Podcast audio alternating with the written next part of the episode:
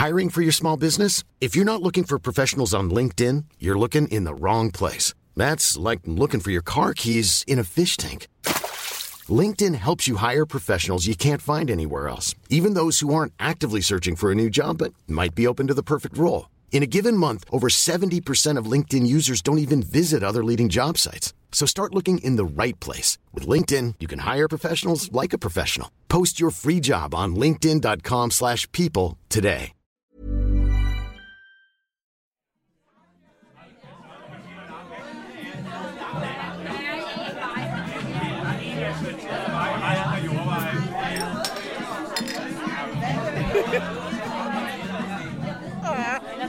Dette afsnit er et lidt specielt et af slagsen, for det er mit første interview foran et live publikum.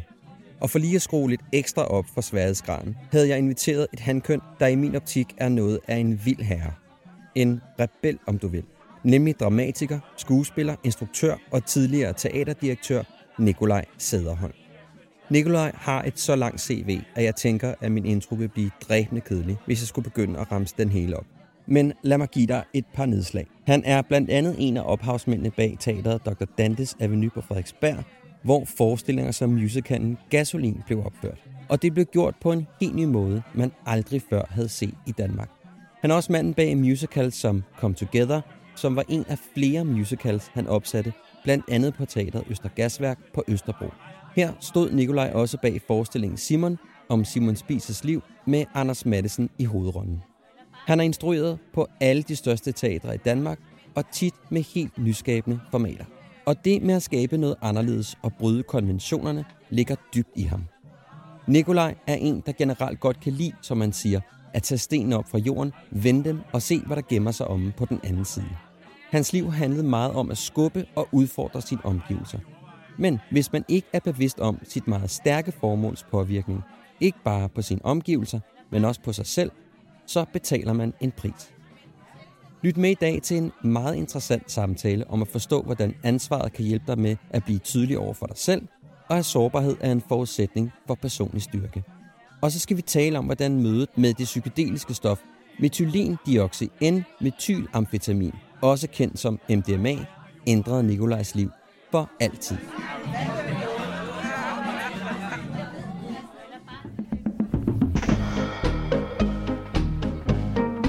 Hvad vil det egentlig sige at være en moderne mand? Og hvilke værdier skal man have styr på? Ikke bare for at have et godt forhold til sig selv, men også til sin partner. Disse spørgsmål og mange flere taler jeg om med mænd, som jeg finder inspirerende, og spørger ind til, hvad deres livserfaringer har lært dem. Alt sammen for at blive klogere på mig selv og min identitet som mand. Mit navn er Mikkel. Velkommen til Handkøn.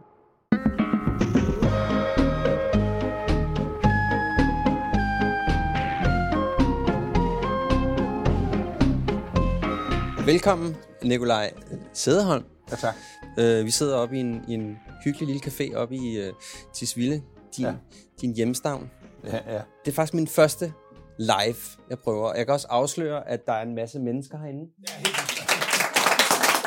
Ja. ja. De er entusiastiske. Det vi skal tale om i dag, det er jo de her fire værdier, som jeg mener er vigtigt, at en mand skal kunne besidde. Den første, vi skal tale om, det er det at tage ansvar for sig selv, Mm. og tage ansvar for tilstanden af ens relation. Jeg plejer altid sådan at starte med at stille et stort spørgsmål. Hvad er ansvar for dig? Det er ret afgørende for at kunne leve et fornuftigt liv, at man ikke tager tingene for alvorligt. Mm. Men så synes jeg, at ansvar er... Øh, altså det er jo, øh, når, det, man snak, når vi snakker om det i forbindelse med parforhold, så er det jo øh, først og fremmest til, at man kommer til at rave lidt ind over dit næste emne, men det er jo først og fremmest et ansvar, man har over for sig selv. Ja. Hvis ikke man øh, formår at, at mærke sig selv, og hvad det er for nogle behov, man har, og, og kunne sætte grænser, og, og så videre, og så videre, så jeg tror, det bliver svært at have et fornuftigt forhold til et andet menneske. Jeg tror faktisk, at det er sådan, at hvis du ikke kender dig selv, så vil der altid være et eller andet, der er lidt galt i dit forhold til andre mennesker. Og hvem af os kan sige med hånden på hjertet, at vi bare kender os selv? Mm. Nogle af os kan forhåbentlig, men, men det er da ikke øh, sådan nødvendigvis den helt almindelige, den almindeligste egenskab. Så man kan sige, at det ansvar, man har, det største ansvar, man har i, i sine kærlighedsforbindelser, det er jo at øh, kunne formå at være i kontakt med de mennesker, som man elsker. Altså kunne have en, en ægte kontakt til dem, mm. enten det er ens børn eller forældre eller kæreste. Det er vel ens allerstørste forpligtelse. Men det er som sagt virkelig, virkelig svært at være i kontakt med andre mennesker, hvis man ikke er i kontakt med sig selv. Så bliver det noget, du spiller Ja. i en eller anden grad. Ikke? Øh, og, og, og det er jo sådan noget, vi kender alle sammen, at vi kommer i situationer, hvor vi, hvor vi enten er vane eller af andre kulturelle ting, der kan spille ind, kommer til at spille en rolle, i stedet for at ja. være os selv. Det er jo også noget, der bliver dyrket rigtig meget, at man det her med de her mærkelige, alle de her mærkelige roller, vi går og spiller. Det kan jo egentlig være fint nok, vi kan jo alle sammen godt forstå, at der er situationer, hvor man, hvor man, skal, hvor man ligesom skal opføre sig på en eller anden særlig måde, fordi det er en, et, et, et, en måde, vi gør tingene på i den her kultur. Det kan man godt gøre, men, men det er klart, at man må også, mens man gør det, stadigvæk være opmærksom på, øh, hvem man selv er. Det, det tror jeg er det absolut vigtigste, hvis man skal tale om ansvar. Har du altid været god til at tage ansvar for hele dig? Nej, overhovedet ikke. Tværtimod har jeg været rigtig dårlig til det. Altså, det er jo det der med formål.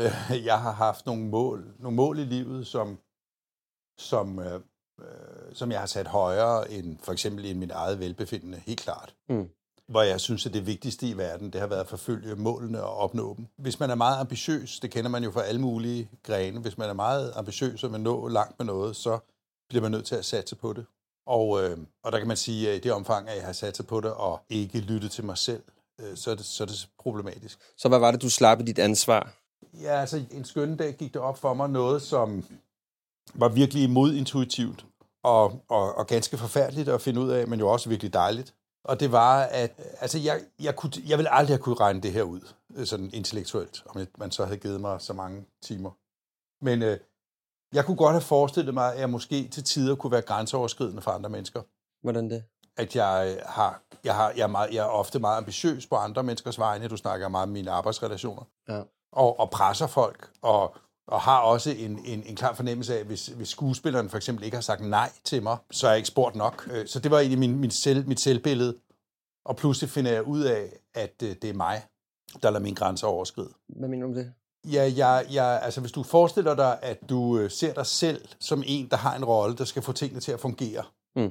Jeg skal sørge for, det er nemt at forstå, hvis det er en teaterforestilling, så lad os bare holde os til det, men det kunne være alt muligt. Jeg skal sørge for, at den her teaterforestilling har premiere på torsdag i næste måned. Så er det klart, at der kan være nogle folk herover der føler noget, der kan være nogle folk derover der føler noget. Men min opgave, det er at få den forestilling til at have premiere derover. Så derfor, hvad jeg føler, er sgu det mindst relevante. Fuck, mm. hvad jeg føler. Jeg får de to til at komme ind på linje og følge med og arbejde på det samme. Mm. Og hvis man øver sig på det, og ja, det har jeg så gjort, siden jeg var 15 år gammel, så kan der godt komme et tidspunkt, hvor man lige pludselig spørger sig selv, hvad, hvad føler du egentlig nu, Nikolaj? Hvad, hvad, hvad føler du? Og så jeg bare vil sige, jeg ved ikke, om der er andre, der kender det, men det der med, at man så, det ved jeg sgu ikke rigtigt, altså. Nej. Det, det kan jeg ikke. Nej. I don't know. Ja. Jeg har det meget godt, men jeg ved ikke, hvad jeg føler. Så det der med at handle så meget, gjort i virkeligheden, at du sådan ikke glemte dig selv? Jeg, altså, jeg troede jo, at det var godt at gøre det sådan. Jeg troede, at det var sådan, man skulle gøre. Man skulle bide tænderne sammen, og så skulle man kraftedeme få det gjort. Og, og alt det der følelsesvis, det, øh, det kunne gemmes til en anden gang. Det var ikke ja. noget... Øh, altså, og det, der så, det er jo selvforstærkende, fordi der sker jo det, at hvis man ikke viser sig for andre mennesker, og nu er vi tilbage ved det, du startede med at spørge om, Ja. hvis man ikke viser sig for andre mennesker, så kan disse mennesker jo ikke vide, hvor fanden dine grænser er henne. Du er nødt til at vise dig. Så det er ikke, fordi jeg anklager nogen andre for at have gjort mig noget ondt. Det er jo de andre, der... De har alle sammen tænkt, Nikolaj, han er jo lavet af stål. Ham kan man bare gå hen og sparke til. Han bliver ved med at stå op. Der sker ikke en skid med ham. Nej. Alle mulige andre kan sidde og tude og være følsomme, men ikke Nikolaj. Han er stærk. Så, så det var jo selvfølgelig meget interessant. Hvad, hvad, hvad, hvad skete der, da du fandt ud af det? Sådan helt konkret. Fuldstændig lavpraktisk. Først så tudede jeg i lang tid. Øh, Det var jo utroligt dejligt. Hvad, hvad er det, der gør, at du lige pludselig finder ud af, hov, det der manuskript, den her strategi, jeg har brugt nu i mange år, den ja. fungerer sgu ikke rigtigt. Ja, det vil jeg gerne fortælle om. Det, Ja. det, det gør det så helt endnu mere indviklet. Vi giver den gas. Jeg skal lige sige det der med tuderiet, vil jeg godt Ja. lige slutte af. Ja, selvfølgelig. Øh, jeg græd og græd, og, øh, og det var virkelig dejligt, og det var sjovt at mærke, at jeg græd ikke fordi, at jeg havde gjort nogen andre noget ondt, eller jeg græd ikke fordi, jeg havde ondt af mig selv. Jeg græd af den rene vægt af alle de gange, der pludselig, da det gik op for mig, da jeg pludselig så, hvordan det hang sammen, den her, hvis I forestiller jer sådan en, en hel parade af situationer og hændelser, der vægten af dem, der pludselig mærkede alle de gange, hvor jeg skulle have sagt, Mm. men jeg alligevel er gået med. Ikke? Ja. Jeg har i, i lang tid haft en, øh, en, øh, en stor interesse for... Jeg er meget interesseret i planter, og, øh, og interesserer mig meget for dem. Og, og via det er jeg selvfølgelig også begyndt at interessere mig rigtig meget for øh, psykedeliske planter. Okay. Og, det, og det, det kan lyde spændende, hvis I ikke har hørt om det før. Det har de fleste af jer jo nok. Men, nej, men det, jeg fortæller nu, det der kommer nu, Okay. øhm, Ej, hvor er jeg spændt på, hvad der kommer nu, Nikolaj. Jamen, der kommer så det, at jeg, var, jeg tog over til Helsingør for at høre en amerikansk, øh, en amerikansk mand, øh, der hans bog, øh, I måske har hørt om, eller set på Netflix, er der en serie, der hedder How to Change Your Mind. Øh, og han, øh, han, hans bog kom på dansk, og så tog jeg op og hørte ham holde foredrag. Og der var han øvrigt sammen med folk fra Rigshospitalet og Aalborg Universitetshospital, Mm. som fortalte om nogle af de forsøg, de kørte. Jeg fik så øh, muligheden for at prøve øh, sådan, øh, at, at komme i sådan MDMA-terapi. Okay. Og det var jeg meget nysgerrig efter. Og hvornår var det? Det er jo så øh, et godt års tid siden. Okay. Øh, og det var, øh, og der var, der var, da jeg endelig havde opdaget, der, at der fandtes, det er jo selvfølgelig, det er jo ulovligt og så videre, så derfor er det sådan lidt, lidt, øh, Lidt tysk tys. lidt tys-tys. Men jeg, jeg blev ved med at lukke, da jeg først havde fået forbindelsen, blev jeg ved med at lukke nogle andre, øh, få min plads, fordi at jeg tænkte, jeg har jo ikke nogen problemer.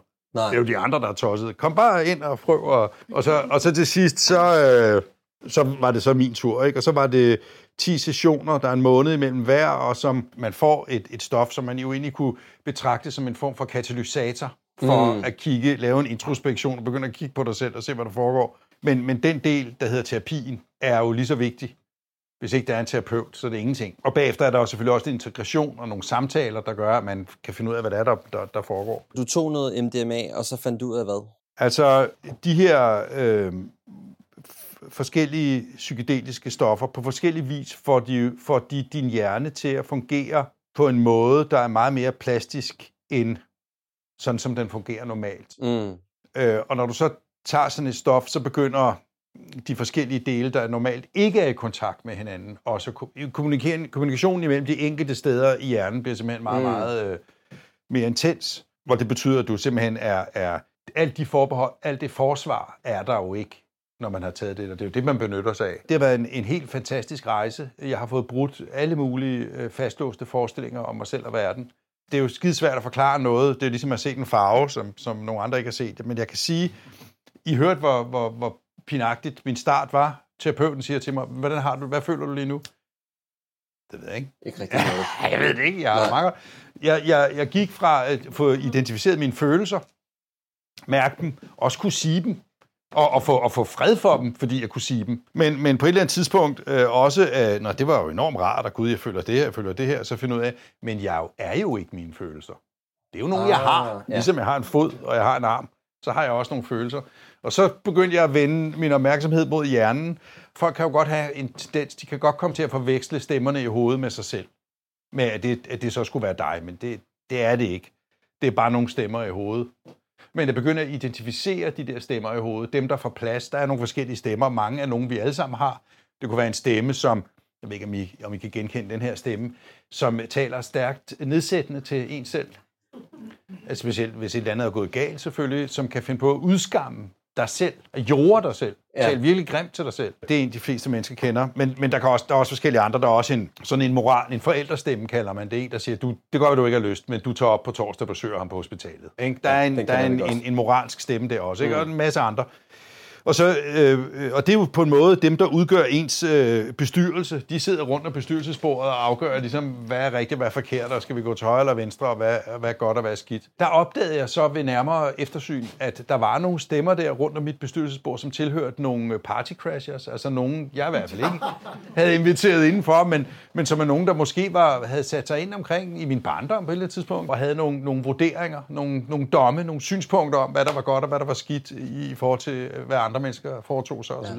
I det øjeblik, øh, at man bliver opmærksom på, hvad det er, man tænker. At man pludselig opdager, gud, jeg står jo et andet sted. Jeg står jo et sted og kigger på, at de her tanker bliver tænkt. Jeg har friheden til at sige til mig selv, når jeg tænker et eller andet, et eller andet svovl, øh, gult, ubehageligt, der har jeg jo muligheden for at tænke, nå, tænker du det, Nikolaj? Hvorfor, Ja. hvorfor tænker du det? Det var da alligevel utroligt, øh, så vred du er. Hvad, hvad, er det, hvad er det, der plager dig? Det er fordi, jeg står jo selv et andet sted. Du kan, du kan kigge på det, du oplever. Altså, du kan kigge på de følelser, du har. Du kan kigge på den måde, som du er til på at sige, Ja. hold da kæft. Ja. Øh, så du siger, der bliver jeg godt nok vred på, øh, på ham regissøren, eller Ja. hvad det nu kan være. Ja. Ikke? Altså en, en sund distance til, Ja, altså jeg troede jo nærmest, da jeg kom der med mit dårlige følelsesliv, at, dem, at det, hun ville have, eller det, det, som kunne komme ud af det, det havde jeg jo forvekslet med dem, som øh, vi kender, som er i deres følelsers vold. Ah, ja. Altså, det var ligesom min, min måde at være i verden på, øh, stod i modsætning til dem, der bare hele tiden bliver, øh, jeg kan ikke mere, jeg er sulten, jeg skal have noget, af dem, der er ligesom er i deres følelsers vold. Ikke? Ja. Som, det så jeg jo meget ned på. Og det var selvfølgelig ikke det, der var meningen. Det var bare, at jeg skulle have et, et, et sundt, almindeligt forhold til mit følelsesliv. Så det er fuldstændig ændret den måde, som du faktisk tilgår dig selv på, efter du har i en relativt ja. Sen alder. Jeg har først og fremmest fundet ud af, øh, og det, det tror jeg, alle mennesker kunne finde ud af, at de er nogle helt vildt søde nogen. Ja. Altså i virkeligheden, det er vi jo alle ja. sammen. Og så er der alt muligt udenom, som vi, som vi får proppet på, og det er ikke nogen fordel. Altså vi har, de fleste af os kæmper rundt med et kæmpe ego, tager alting personligt. Jeg er også kommet af med en masse vrede. Jeg tog det personligt hver eneste gang, nogen lavede en dårlig, et dårligt teaterforestilling eller en dårlig film. Jeg rasende over det. Det kunne kun overgås, hvis, det, hvis de så og ovenikøbet fik gode anmeldelser. Når nu havde jeg set, der var noget lort, og, og pludselig kom jeg fra mig, men, men det rager jo ikke dig. Nej. Det rager mig overhovedet ikke. Så kan man far- sige sådan, og indtil du oplever det, så har du sådan gået måske i virkeligheden har været sådan lidt ubevidst om, hvad fanden du egentlig indeholder rent følelsesmæssigt, og måske har været på nogle måder sådan været lidt på automatik. Altså, der var jo nok indrømme, jeg er jo nok til dels stadigvæk ubevidst. Øh, Ja, øh, og du virker da relativt bevidst, Ja, ja, men jeg er helt Buddha er jeg jo nok ikke helt blevet endnu. Nå, nej. Men, øh, men, Og øh, grænser jo. Ja. Nej, men altså, jeg vil bare sige, det er selvfølgelig en rejse. Jeg er selvfølgelig mere bevidst. Man kan godt få den der fornemmelse af, gud, nå, men nu jeg, og jeg er lige blevet 60, har jeg så bare gået og spildt de sidste 60 år af mit liv. men man bliver jo nok nødt til at se, at man kunne ikke være kommet dertil, hvor man var, hvis ikke der var sket det, der var gået præcis. forud. Altså, der er jo en anden, det modnes. Hvordan har du været i relationer, før at du tog MDMA, i forhold til dit ansvar? Ikke så god som efter. Jeg tror, det værste har jo nok været det der med, at jeg ikke viste mig. Altså, det, det, er, Ja. det, det tror jeg helt klart er det værste. Hele det cirkus med, at vi, at vi, at vi godt kan finde på, det, det er nemmere for os at forklare, hvorfor, hvis noget går galt, eller noget ikke er sådan, som vi godt kunne tænke os, det var, at forklare det med, at der er noget uden for os, der er årsag til det. Mm. Altså, der er nogen, der har gjort det. et eller andet, eller der var nogen, der var dumme ved os, eller et eller andet. Det er så uproduktivt, og det, og det gælder jo så hele vejen igennem dit liv. Altså, at, at du... At jeg begyndte, for eksempel noget, der er virkelig, virkelig dejligt i forbindelse med det her, det er jo, at når man går, gennemgår øh, den, de her oplevelser, så får man jo en kolossal trang til at være til stede i nuet, frem for at være i fortiden eller i fremtiden. Ja. Og det er jo godt det samme, fordi nuet er det eneste, vi overhovedet har. Vi har ikke andet end nogle nuer, der kommer. Og der kan man sige, alle de omgange, hvor vi hader nuet, når vi sidder i kø, eller skal vente på nogen, eller nogen, nogen har bragt os i en ufordelagtig situation. Ikke? Mm. Pludselig skal jeg sidde her og spille halvanden time på ingenting. Og det er klart, altså alle de der situationer, hvor du bare straffer dig selv. Ikke? Der er ingen Mm. andre, der får noget dårligt. Det er bare dig. Du ødelægger det bare for dig selv. Og så sige de der, nej, altså hver eneste gang, der så er en, en, en kone eller nogle gamle forældre eller et eller andet, der, der ikke kan passe tiden i forhold til, hvad jeg havde forestillet mig, så er det jo bare at åbne øjne og ører og tage imod de nuer, der så helt overraskende og uforudset kommer væltende imod mig, Ja. og se, hvad de kan bruges til. Og det er da en kæmpe lettelse, frem for det der med at gå og være sur, mens, mens man øh, i den korte tid, man er her. ja. Så hvordan har det ændret dit forhold til dit eget ansvar, og den måde, som du er i relation? Man kan jo sige, at den første del af det er jo det der med, at hvis jeg ikke tager ansvar for mig selv, det at tage ansvar betyder ikke, at jeg sørger for noget for hende. Nej. Det der at tage ansvar, det betyder, at jeg, at jeg faktisk finder ud af, hvad det er, jeg selv vil, og hvad jeg selv godt kan lide, og hvad jeg godt kunne tænke mig. Og hvis jeg ikke ved det, så er det, så er det fandme svært at, øh, at få balance i hele resten. Så det, det er jo det, der har været opgaven for mig. Altså, Ja. og, og det lyder rigtig mærkeligt, ikke? At man skal finde ud af, hvad man selv vil. Altså sådan et helt ego-projekt, for at kunne finde ud af, hvordan man kan være for, an, for andre. Så hvordan har dit ansvar det i dag? Hvordan, hvordan står det til i, i Nikolaj? Ja, altså, øhm, der, er jo, der sker jo rigtig mange ting. Der er hastige forandringer, jeg opdager ting hver dag, så det, det er jo en, en bevægelse, men det er jo super stimulerende. Ja. Rigtig stimulerende. Ja. Øh, hver enkelt ting træder meget tydeligt og meget mere signifikant og, og, og betydningsfuldt frem for mig end, end, øh, end før. Altså, det har jo alt sammen noget at gøre med identifikation. Hvad, hvad, det vi snakker om før, da vi snakker om det her med, du er ikke dine følelser, du er ikke dine tanker, du er noget andet bagved. Hvem fanden er du? Ikke? Og det, det jeg, du er, eller det, det der er dig, som jo ikke engang hedder Mikkel eller Mm. Nikolaj, det er noget, vi har fået senere. Eller altså, der, der er sådan en, blevet klistret på, på, en ja, ja. label, som vi kan holde fast i, når vi skal sige, hvem vi er. Men der, der ligger jo i det, at man bliver nødt til at afkoble sig alle de andre ting, man henter identitet fra. Ja. Jeg læste en meget interessant øh, beretning om, at det sker ofte, at mennesker, som mister alt, altså mennesker, som mister både deres, deres hus og deres penge og deres børn og deres kone og måske også deres ben, at de så lige pludselig befinder sig i en tilstand, hvor de er fuldstændig rolige, og, og, og det hænger sammen med, at de jo får strippet alle de ting, som de troede var dem. Mm. Men når de så mister dem, så opdager de jo, jamen det var jo ikke mig, det var jo noget andet. Det skulle komme, skulle vokse øh, øh, ud af det. Altså vi siger jo for eksempel, at man skal leve livet, ikke? Jo. Men det kan vi jo ikke rigtigt. Det er jo livet, der lever os. Ah, okay. Altså, vi, vi er jo, altså, det er jo livet, der er danseren. Vi er dansen. Ah, det synes jeg er meget fint sagt. Ja, det er heller ikke noget, jeg har fundet på. Nej, nej, men, men lad, lad, lad os lade som om, at det er dig, der har sagt det. Nej, det, det er Eckhart Tolle, der har sagt ja, det. ham kender vi også godt, ja. ja. ja. Men det er jo utrolig smukt sagt. Ja, det er rigtig godt sagt. Så, så det er jo noget med, hvor man ligesom skal befinde sig henne i, i det der... Hvor man være i dansen. Ja, hvordan kan man give sig hen til den, ikke? Ja. Øh, og, øh, og så synes jeg, det, det, er, det er skide sjovt, det der med at opgive identifikationspunkter, som er noget, egoet skal bruge til at stive sig af på. Ikke? Mm. Jeg så sådan, der var en artikel i Berlingske Tidene, hvor der stod om, for det handler om Rolex-uret, hvor tids ultimative øh, statussymbol stod der. Og jeg følte, jeg, jeg tænkte, er det en artikel fra 50'erne, eller? Ja. Altså, hvad, hvad, hvad, hvad, de, ved de ikke, at det er tiden, der er statussymbolet? Det skulle da ikke uret. Nej. Altså, en eller anden, der tager, tager et Rolex-ur på for at stive deres, for ja, for deres identitet deres af. Ja, ja. Det er ligesom sådan, det troede jeg, men det kan jo være lidt forskellige, ja, forskellige segmenter. Ja. Du lytter til Handkøn, en podcast om at genfinde mandens identitet.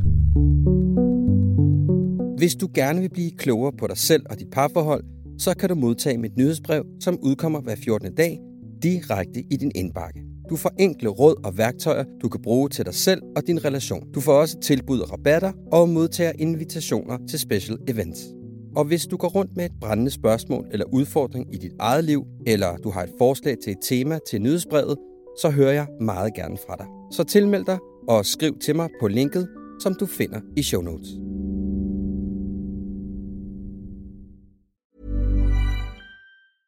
A lot can happen in three years, like a chatbot may be your new best friend. But what won't change? Needing health insurance. United Healthcare Tri Term Medical Plans, underwritten by Golden Rule Insurance Company, offer flexible, budget friendly coverage that lasts nearly three years in some states. Learn more at uh1.com.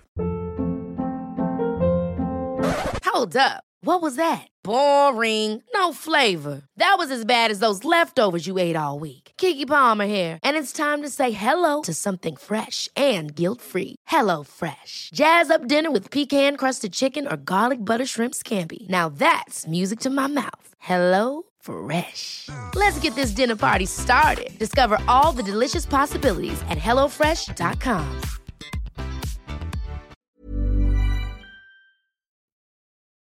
Og nu tilbage til episoden.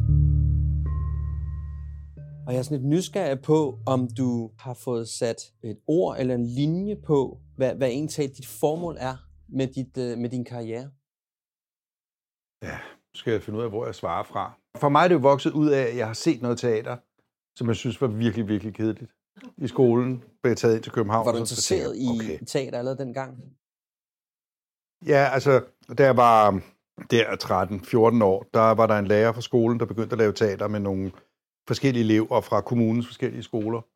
Så jeg spillede med i noget dilettant. Vi spillede uh, Fernando Arbal, frokost i det fri, og der tog rundt og spillede dem på skoler og, og små scener og sådan noget. Og så fra jeg var 15-16 år, der begyndte jeg, uh, der lavede vi så vores eget teater, Dr. Dante. Jeg ville jo virkelig gerne uh, underholde folk og røre dem. Jeg synes tidligere, det handlede meget om det her med at være nysgerrig over for nogle forskellige ting. Og jeg stillede ligesom min nysgerrighed til rådighed for publikum. Hvad var det, Ja, ja, altså det synes jeg jo nok øh, mest, fordi jeg synes, det var meget øh, ah. konventionsborget. Ah. Altså, og, og det, når konventioner er ubevidste, og specielt inden for sådan noget for drama, det, I ser det hele tiden, også på film og, og, og, og på tv, at, at noget er bygget op af nogle konventioner. Jeg kan huske selv som ung skuespiller, da jeg kom ud, jeg skulle være med i noget på radioteateret.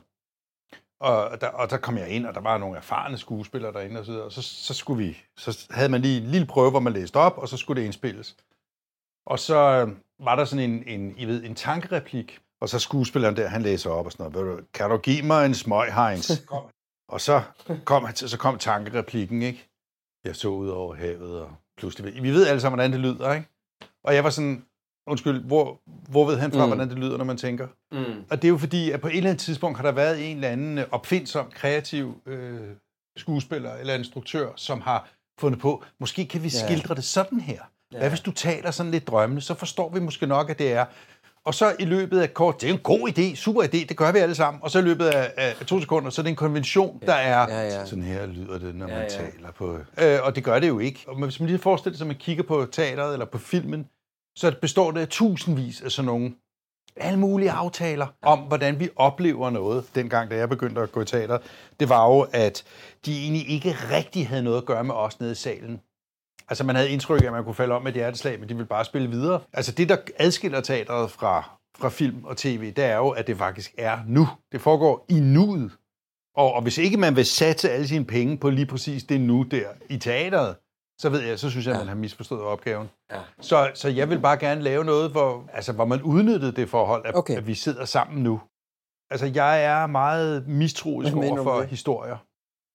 Jamen, uh, historie er sådan et lysten. Det har været meget moderne med historie her de sidste 10 år. Det er, øh, øh, undskyld mig, øh, virkelig øh, redselsfuldt at høre på folk, øh, synes jeg, selv, selv med mit nye bevidste jeg, øh, at, øh, at, at de bare, altså jeg hører kolleger, der siger, hvad vil, jeg spørger, hvad vil du? Jamen, jeg vil bare fortælle nogle gode historier. Okay, hvad er en god historie? Hvad er en dårlig historie? Hvad er det, du vil fortælle om? Jeg vil bare fortælle nogle gode historier. Øh, I øvrigt øh, kan man så sige i forhold til det med, hvordan vi opfatter os selv. Vi render jo alle sammen og fortæller os selv historier hele tiden. Ikke? Vi har jo alle sammen en story om os selv, og det er jo en måde at holde ud at være her på øh, overhovedet. Men de er jo des, desværre tit fyldt med fejl og usandheder. Øhm, og, det, og det gør, at vi ikke ser os selv klart, men har bare en historie om, at det var fordi, det skete jo fordi, at ham der var en idiot, og han gjorde sådan der imod mig, og så skete det der, og så skete det der. Sandheden interesserer os ikke så meget, men en sammenhængende historie kan vi bruge. Men problemet er jo, at historier og tilværelsen ikke har noget med hinanden at gøre. Mm. Historier, livet er ikke ligesom historier. Det er ikke kausalt, det er episodisk.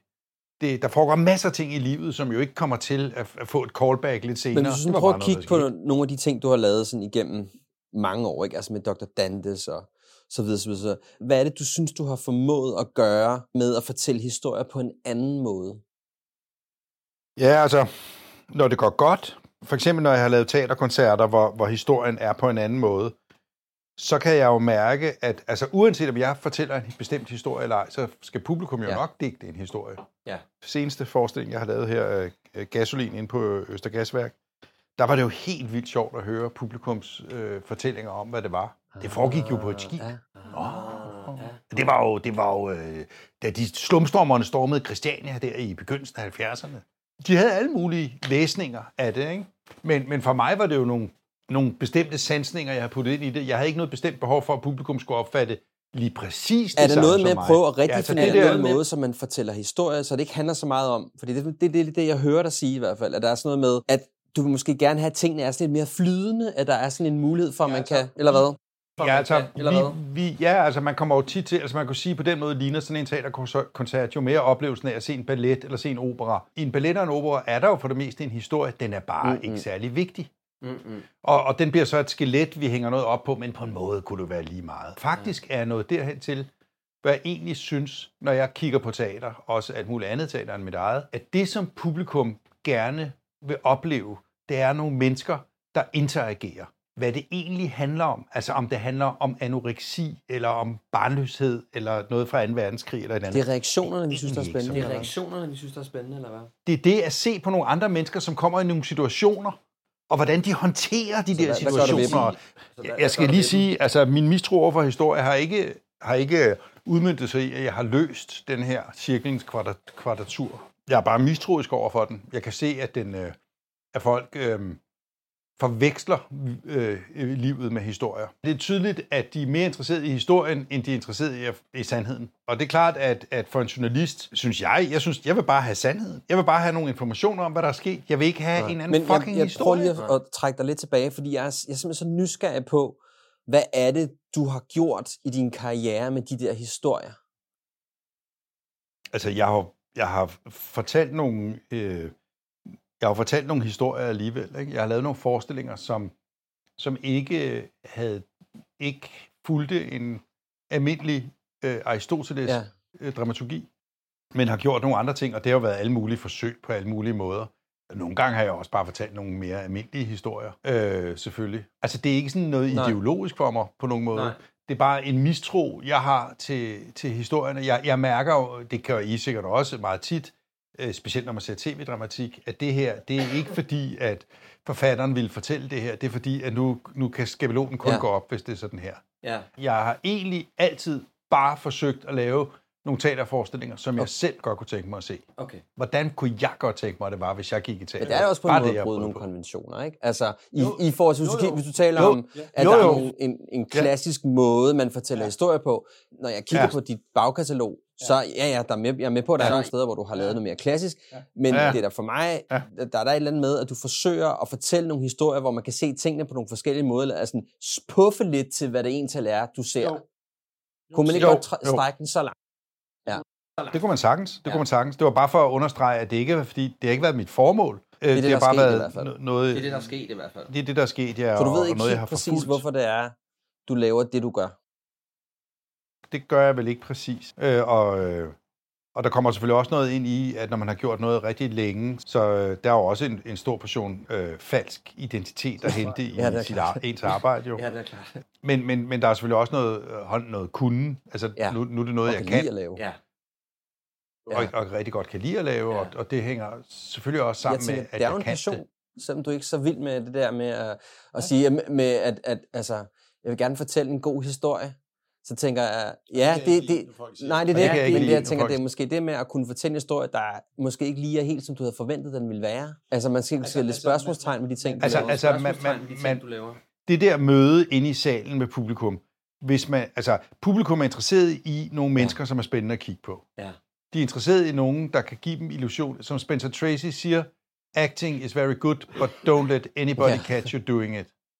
Og vi vil så specielt gerne se på nogen, der har noget på spil, eller nogen, som øh, virker som om, at der er mere til det, Mhm. end det, vi lige ser med øjet. Der må gerne være noget mere, der gemmer sig.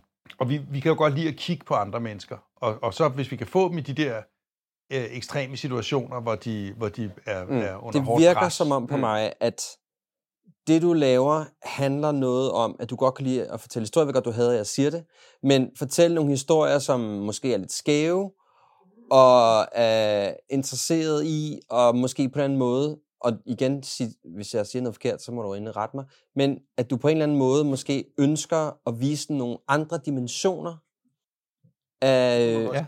ja. Det kunne man godt sige. Altså, jeg Ja. bryder de der historier, frem for at sige, at de er skæve, skulle jeg måske sige, at de bryder så mange konventioner, Ja, de skal komme og til på vejen. ja. Ja, og, de, og, de, øh, og det er klart, at jeg også nogle gange har den fornemmelse af, at, at jeg tager en sten op og løfter den om på den anden side, der er fyldt med biller og regnorm eller et andet ulækkert, og så holder jeg den Ja. op i lyset og viser den. Ikke? Altså, at der ligesom er sådan en, en øh, øh, den der nysgerrighed Er der- med at prøve at Er der undersøge, smule hvad der er i ting. i dig?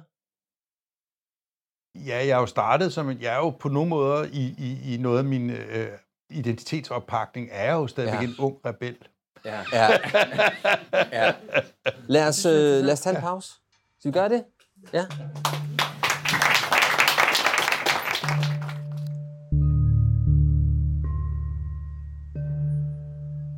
Er du klar over, hvilket følelsesmæssigt behov du har i din relation til din kone? Ja, det, det, det, det, det, det tror jeg nok, jeg er ret klar Hvad kunne det være? Mm. Øh, Det der med, at man gerne vil have ros. Det er jo noget, der har været Ja. ja. værre, vil jeg så sige, Ja. ja. for mit vedkommende, at jeg gerne vil have ros for de ting, jeg gjorde. Og have videre, at jeg var dygtig. Jeg satte så meget på at være dygtig. Det er Ja. ja. meget vigtigt for mig at være dygtig. Og, og så omvendt, hvis jeg får at vide, det er forkert, det jeg har gjort. Det er meget svært for mig. Det har ja. været sværere.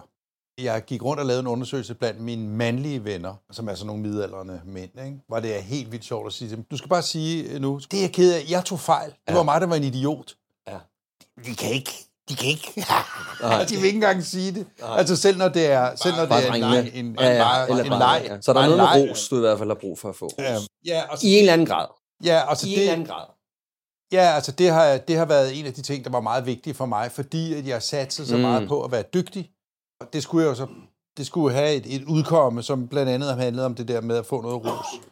Men, men det er klart, at, at der, hvor jeg er lige nu, der, hvor jeg ser på det nu, kan jeg godt se, at det selvfølgelig, altså det vigtige er jo, at du helt uafhængig af din partner, finde en glæde Absolut. Absolut. ved at gøre det, du gør. Og den, den, den skal helst fylde det meste. Og det er selvfølgelig dejligt, at andre ser en. Og det er jo selvfølgelig specielt dejligt, at en kæreste kan se en. Men det er klart, at, at det, er, det kan blive et helvede for den partner, hvis det er den andens Ja, ja, det er klart. Ja, ja, alt- sørme alt med måde. At det er sørme for der er et noget du har jagt. ikke? en eller anden form for balanceret, øh, fundet ros og anerkendelse for, for, for det, du laver og den, du er. Hvad kunne du ellers have på, på spisekortet? Ja, altså, øh, der er jo også det, det omvendte behov, altså behovet for, at ens nærmeste også Okay, viser sig ja. for en. Det, Hvad det er et meget det for dig stort at behov. vise sig? Det er at være tilstedeværende. Det er jo nemt ikke at være tilstedeværende. Det, det kender vi alle sammen. Vi ved godt, hvordan det ser ud. Det kan bare være at tage en telefon ikke? og kigge på den. Det er klart, at jeg har et behov for, at, øh, at hun er tilstedeværende og viser sig for Hvad sker der og er ærlig over med for dig, mig. hvis det er, at hun ikke er det? Det kan jo være lidt forskelligt. Altså, der, der, kan være, der, kan, der kan jo være en mulighed, der er, fordi jeg er blevet ja. så utrolig bevidst, at jeg i vore dage, i modsætning til nogle tidligere dage, øh, øh, også bare kan opfatte, at øh, det har faktisk overhovedet ikke noget med mig at gøre. Hun har behov for at sidde der og, og gøre et eller andet. Da det ikke har noget med mig at gøre, så kan jeg jo bare gå ja. ind og lave et eller andet andet. Altså hele den der side af det, synes jeg er fantastisk. Det der med, øh, det tror jeg de fleste kender, at, at man er et, et sødt, velvilligt menneske, empatisk osv., og så kommer en eller anden med et problem, og så kommer man til at gå med på problemets præmis, og pludselig er man fanget i et eller andet fucking drama, som man ikke vil være lod og del i. Altså, at typen, øh, øh, øh, du skal holde en stor fest, og så er der nogen tæt på dig, der ringer og siger, jeg har hørt, at X kommer til festen. Hvis X kommer til festen, så kommer jeg i hvert fald ikke. Mm. Altså, sådan en type, mm. det, det, det her er det meget tydeligt. Det er desværre mere subtilt, når det foregår inde i, inde, inde i, i parforhold. Men men altså, hvad, skal du gå med på det drama der, og, og, og, eller skal du øh, afvise dramaet? Og, og det er der jo også tit med, altså de fleste af de ting, vi begynder at brokke os over og snakke om, handler jo ikke om den anden. Den historie, det handler jo om os selv. Ja. Vores egen fortælling. Det synes jeg er helt utroligt dejligt, at der er tidspunkter, som, hvor jeg kan se, det her, det ville før i tiden have været Ja. oplægget til en konflikt Ja. med flere timers øh, brandværdi, ikke? Ja. Men at man nu bare kan, at jeg nu kan, og det kan min kæreste så også er til, øh, simpelthen bare øh, ikke Ja. gå med på det drama, som den ene begynder at, at hisse op, bare sige, hvordan har du det, eller det er jo ikke så rart. Ikke nedladende, men bare ikke selv Ja, blive så noget med en snas, ros, blive set. Altså, jeg har for eksempel meget noget med, at jeg fandt ud af, at på et tidspunkt, at det der med, at, at der blev råbt og skrejet meget, når man talte sammen, det havde jeg det faktisk svært med. Mm. For jeg kunne mærke, at jeg hurtigt sådan mistede gevindet. Ikke? Har du kun gjort dig nogle tanker om samtalen? Ja, ligesom en overskrift, så synes jeg, at vi har et, øh, vi har et utroligt problem i vores kultur med vrede. Altså vrede er nærmest Ja. øh, for, en forbudt følelse. Ja. Og det, det forstår jeg egentlig ikke. Jeg synes, vrede er, er, øh, den er fascinerende, og, og, og, det, og det kan også være skræmmende at møde, men karakteristisk for vrede er jo Mm. også, at den holder op igen. Mm. Og specielt hvis den får luft. Man siger, altså på den moderne arbejdspladser, Mm. altså man må ikke blive vred. Der må ikke være en Har du behov der for at vred. kunne Har du være behov vred? for at kunne være vred? Jamen altså, det hænger jo Ja. sammen med det der med at vise sig. Ja. Altså, hvis der er nogen, der forsøger at mose over dine grænser, og du måske første gang har sagt, pas lige lidt på, fordi her skal du ikke komme ind, og de så kommer Så skal igen, du vise så skal du kunne Så skal du sige fra. Altså, så skal du... Så det jo, ja. Ja, så skal Der de skal være plads til at vise sine der- følelser. Ja, Mm. det skal der jo. Øh, Mm. Det skal der. Øh, jeg har fornemmelse af, at jeg slidede lidt af på det, du Vi, spurgte vi cykler om. bare tilbage. Ja, altså, øh, altså de der samtaler, øh, der, er- jeg, jeg, har, jeg har egentlig ikke noget imod, øh, Mm. at der bliver råbt og skrejet. Jeg kan mm. godt lide, øh, jeg kan virkelig godt lide en, en, en, en, en ophedet diskussion. Det, det synes jeg er dejligt. Altså, jeg, jeg bryder mig ikke om, Nej. Når den bliver personlig. Eller man kan sige, at man har vundet diskussionen, når den anden begynder at blive personlig. Men, men, men det er ikke en krig på den måde, men det er jo en brydning af meninger, og også fordi man ofte ikke er sikker på det, man mener. Og, og det er derfor, at man bliver klogere på det, når man diskuterer det Mm. med Så det er også faktisk mennesker. også blevet en del, hvad skal man sige, efter du har haft den her terapi og så videre. Det har også været med til at Ja, ændre ja, den ja. måde, som du er til i konflikter. Og, 100 procent. Jeg har haft nogle af de sjoveste konflikter, som ikke øh, bliver til konflikter, fordi at jeg ikke, fordi jeg ikke der, hvor min modstander forventer, nu trækker han våben. Ikke? Alle knivene, alle sablerne, de kommer Nej. jo nogle gange slet ikke frem. Nej. Øh, jeg har været meget i krig, altså øh, alt, det der med, jeg var jo ligesom imod hele Dansk Teater, Ja, da jeg startede. rebellen. Og, Ja. Ja. og, Rebellen. ja, lige præcis, ikke? og var, var i sådan en, et, et partisan-mode, men nu skal jeg fandme, og, men det er jo ikke egentlig en tilstand, jeg egentlig har lyst til Nej. at, at, at være i Nej. nu her, efter 60. Hvordan har du simpelthen noget med leg i relationen? Ja. Det har jeg da godt med. Ja. Jeg, jeg vil gerne Det jeg har oplevet med det, det er, at når man kan lege sammen i en relation, så er der også nogle ting, der Ja. ja. bliver mindre farlige at røre ved. Hvis man har haft en af de der store samtaler, hvor man har været vred. Men det der med, at man bagefter kan sige sådan, ja. hold da kæft, der blev vi godt nok uvenner. Fordi du er vant til at kunne være i et, i et rum sammen, hvor at det ikke nødvendigvis handler om, at tingene skal være på nogle specifikke måder. At det skaber nogle måder at være sammen på, hvor at man næsten kan se humoren i hvad som helst. Ja, det var det, vi startede med at snakke om. Altså det her med, at, at det måske er en meget god øh, strategi, at, at ikke at tage Mm. det helt alt for alvorligt. Mm. Altså, at, at det er ikke så alvorligt.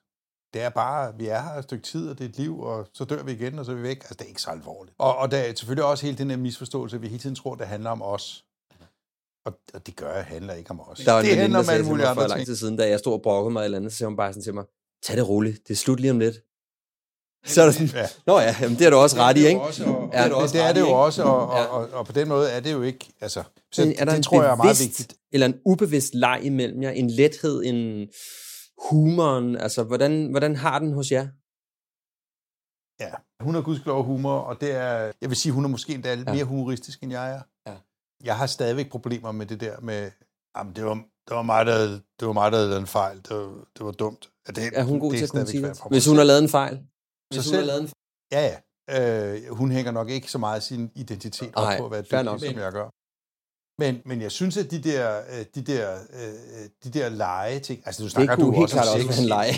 Altså, det er jo et, et, et, et, et Ja. af de store legeområder med Ja. voksne mennesker. Så det er selvfølgelig Der er også... det virkelig vigtigt at kunne lege, det, Så bliver det Ja, en lille ellers så smule bliver det. Er du klar over, hvad din kones behov er? Ja, nogle af dem, eller mange af dem. Det, det er meget vigtigt øh, for hende, at øh, Okay. der er ro og fred. Det, det er kolossalt vigtigt. Hun kan meget let blive stresset over begivenheder. Og det er også vigtigt for hende, at Okay, hun ikke ja. skal for meget. At det er Hvis du rimelig kigger pakket, på den rimelig måde, simpelt. som dine behov startede med at være, og hvor de er henne nu, kan du sådan få et, et. Ja. helikoptervy af det, og så sige sådan, hvad er der egentlig sket med dine behov? Har de ændret sig?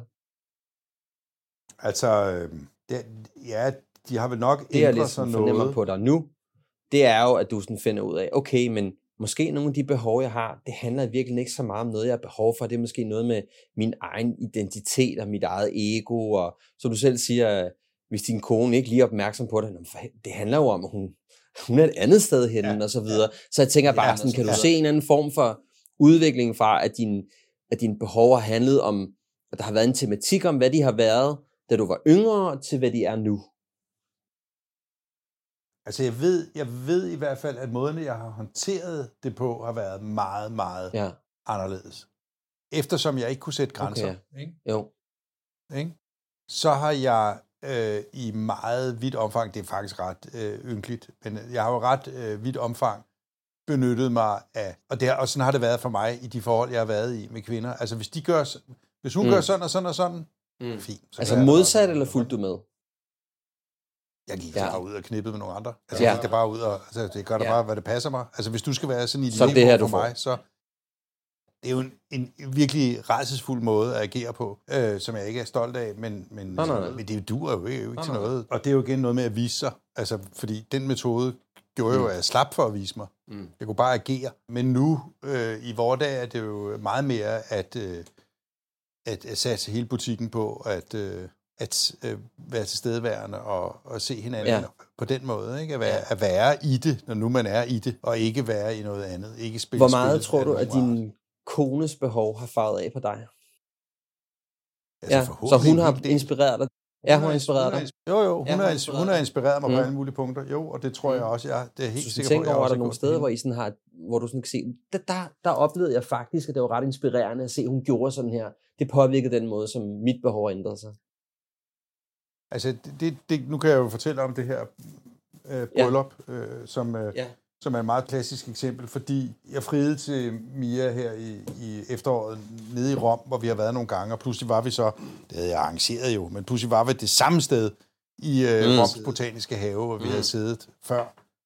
Så friede til en, så sagde hun, Det var, det var sgu heldigt. Eller det var blevet en lang, en lang tur dernede i Rom, hvis ja. det var, hun havde sagt nej. Og så snakkede vi ved frokosten umiddelbart bagefter, så sad vi og snakkede om, hvad der så skulle ske i vores bryllup og alt det der.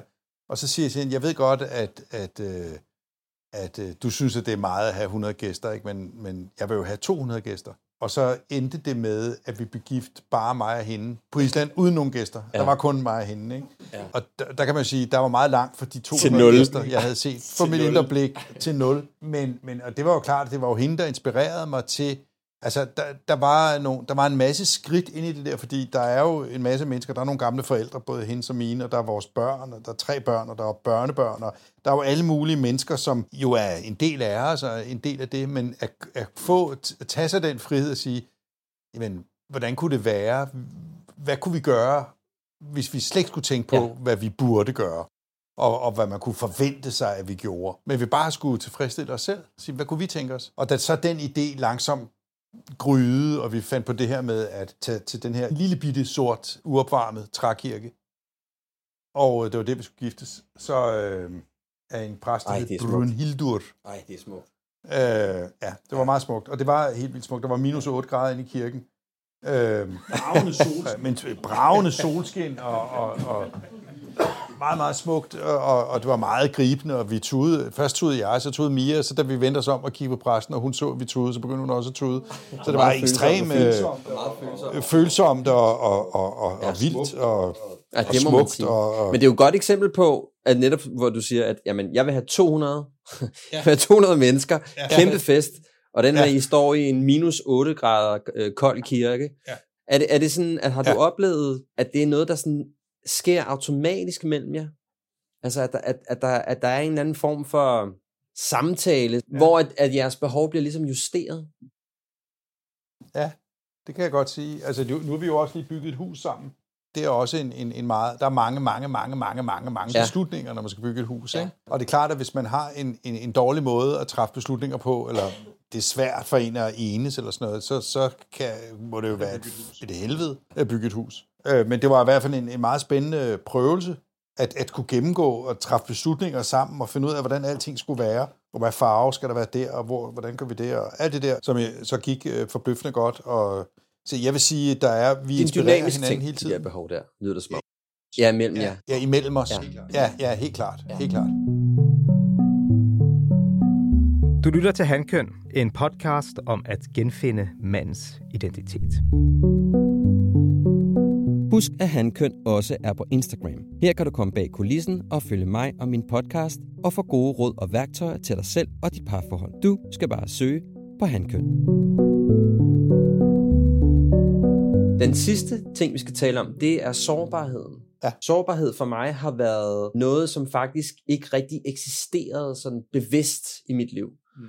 Så det har været sådan, at jeg følte faktisk, at jeg var et meget følsomt menneske, og en meget følsom mand. Så jeg kunne ligesom, hvis min, hvis min kone sagde til mig, eller min kæreste sagt til mig, når du har det, jeg er rigtig sur, eller jeg er rigtig vred, jeg er rigtig irriteret, men jeg kunne overhovedet ikke, altså der var ikke noget under det. Nej, du kan ikke redegøre for det. ikke redegøre det. Nej. Så det, der virkelig skete, det var jo, at man bygger jo en kæmpe stor øh, kløft imellem en og ens partner, fordi. Ja. man ikke kunne sætte ord på det. Det handlede også rigtig meget om, at jeg kommer fra et hjem, hvor at det var jo ikke noget, man sådan brugte tid på. Hvad er dit forhold til din sårbarhed?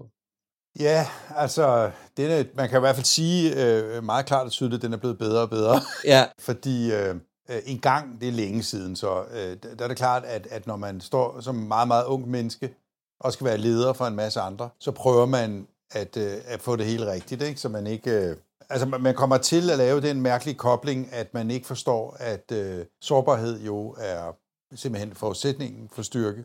ja.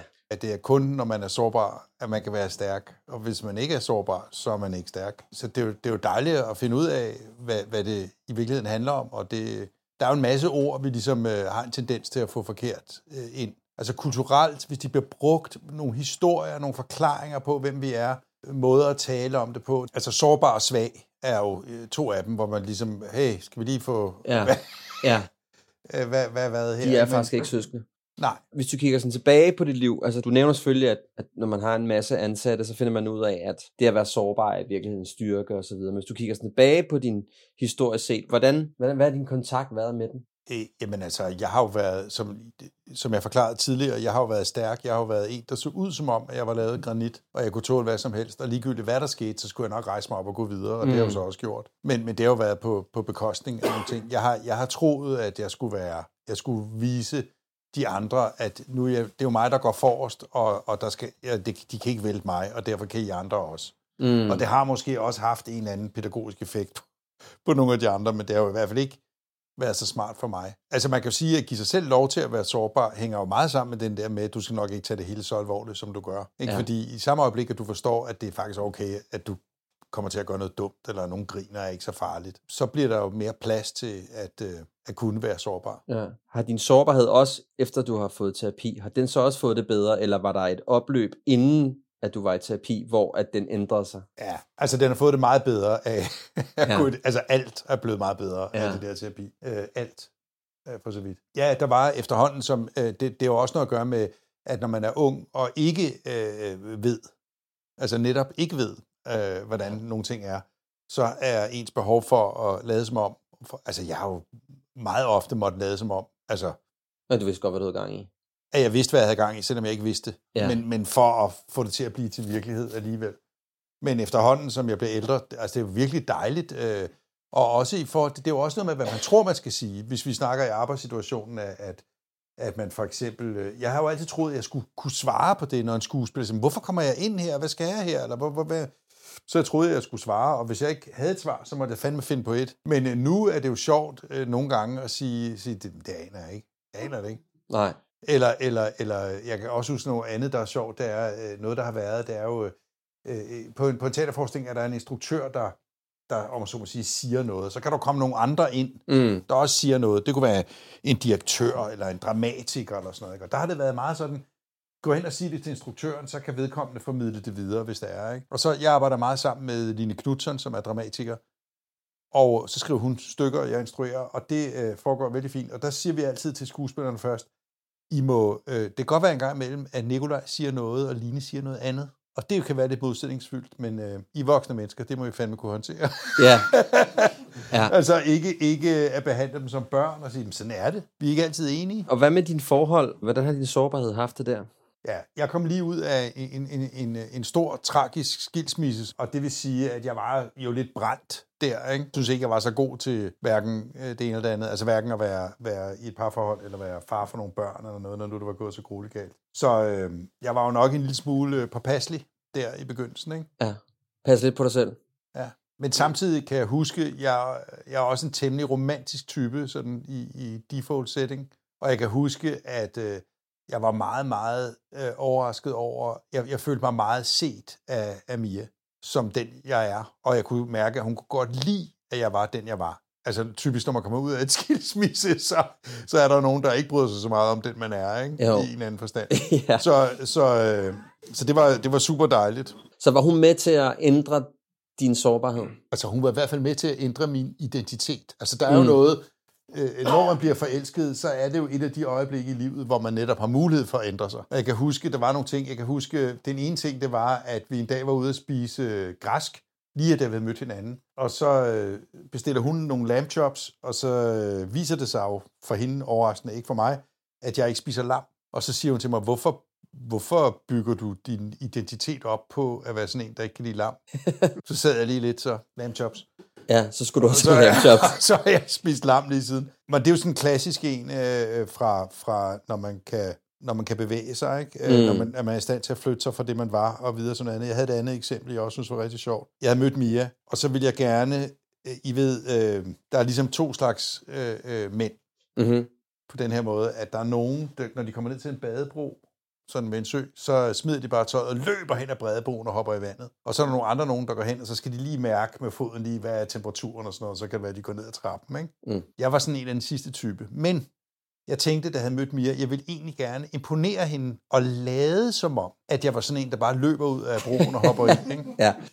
Det, der er det sjove ved det, det er jo, at når man så lader som om, at man er sådan en, der løber hen ad broen og hopper i, så er man jo sådan en, der løber hen og broen og hopper i. Ja, så skaber man altså, noget så nyt. nemt er det at skifte identitet, fordi Ja. det kan godt være, at det var falsk, men jeg gjorde det jo. Øhm, Nu spiser du både lam og kunne hoppe over ja, badebord. ja, det er lige så let, men, men, ja. men, men Da du møder Mia, jeg fornemmer sådan en, at der, der kommer i hvert fald en fleksibilitet.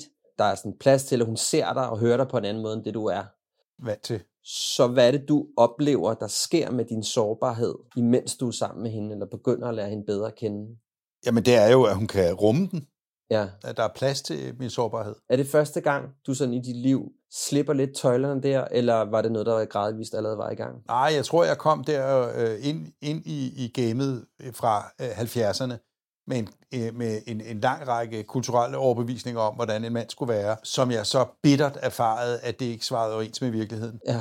Og det var, og det var nogle, det var, synes jeg, var nogle lidt bedre erfaringer. Altså, når man kom der fra 70'erne, der var, der, var det jo, altså, der var vi jo lige. Altså, vi var opdraget til, at vi var lige med kvinderne. Det var sådan, opdragelsen var. Før jeg havde haft seksuel debut, kan jeg huske, at jeg hørte, i nogle af jer kan godt huske, der var noget, der hed Kanal 22 med Gorm og Gregers. Mm. Øh, og der kan jeg huske, at der var sådan en, en, en feminist inde og, og, og, og spørge, og hun spurgte retorisk, altså, hvorfor er det, at mændene absolut skal stikke noget ind i kvinden?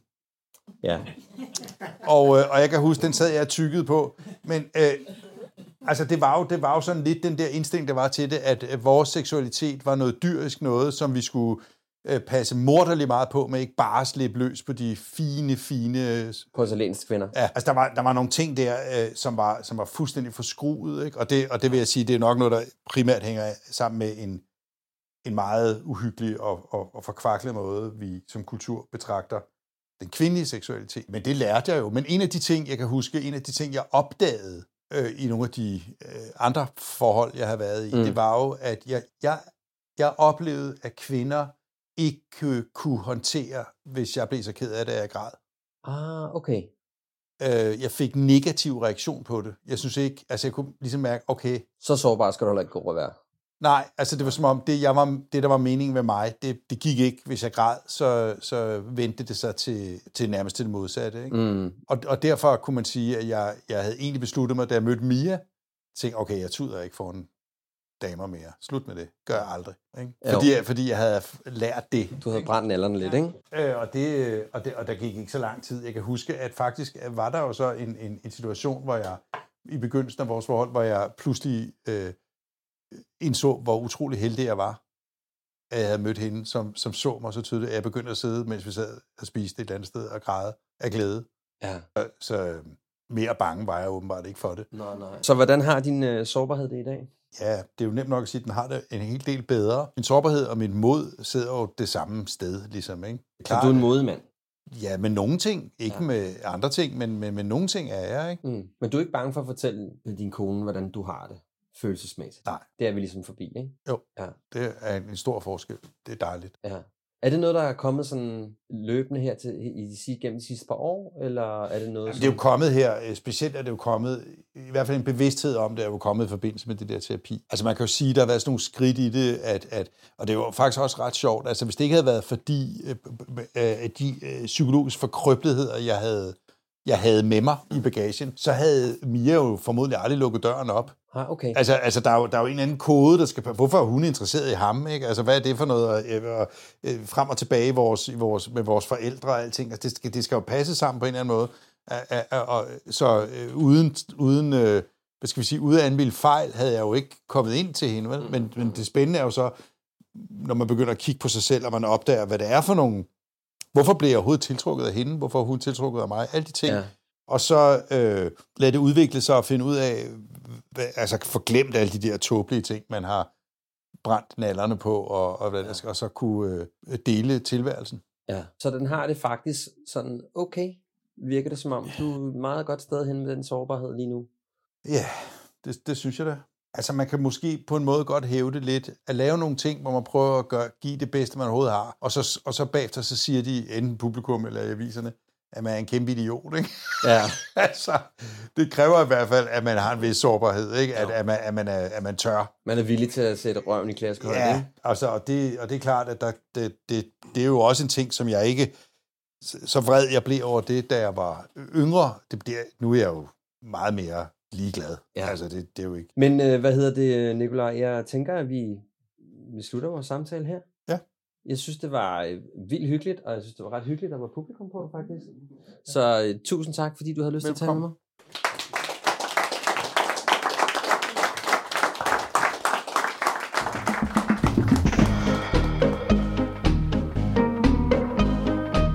Der er steder, hvor jeg kan genkende mig selv i Nikolaj. Især i den vrede, han har haft indestængt i sig selv. Jeg har selv et ilter temperament, og det er først i mine lidt senere år, at jeg har lært at tolde det. Som Nikolaj er jeg overbevist om, at alderen har været med til at minde mig. Især fordi jeg er blevet bevidst om, hvad for en virkning det havde på andre mennesker, når jeg stod der med alle mine følelser, der ikke havde en fis med modtageren at gøre. Men at det var min egen bagage og historien om ikke at føle sig set eller hørt. Når det er så sagt, så tror jeg som Nikolaj, at det er sundt at kunne udtrykke sin frustration, men at tage ansvar og huske, at vreden altid skal pege mod en selv. Om 14 dage kan du lytte til endnu et afsnit af Handkøn, og der skal vi over i et mere lummert hjørne, som jeg ikke har bevæget mig i før, for vi skal tale om sex. Indtil vi lyttes ved, så pas lidt ekstra på dig selv på rigtig godt genhør.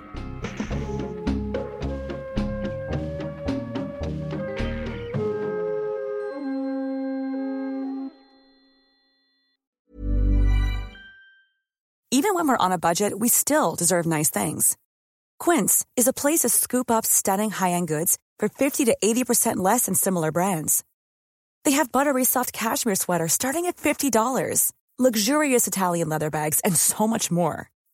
Plus, Quince only works with factories that use safe, ethical, and responsible manufacturing. Get the high-end goods you'll love without the high price tag with Quince. Go to quince.com slash style for free shipping and 365-day returns. Hey, it's Paige DeSorbo from Giggly Squad. High quality fashion without the price tag. Say hello to Quince. I'm snagging high-end essentials like cozy cashmere sweaters, sleek leather jackets, fine jewelry, and so much more. With Quince being 50 to 80% less than similar brands. And they partner with factories that prioritize safe, ethical, and responsible manufacturing. I love that. Luxury quality within reach. Go to quince.com slash style to get free shipping and 365 day returns on your next order. Quince.com slash style.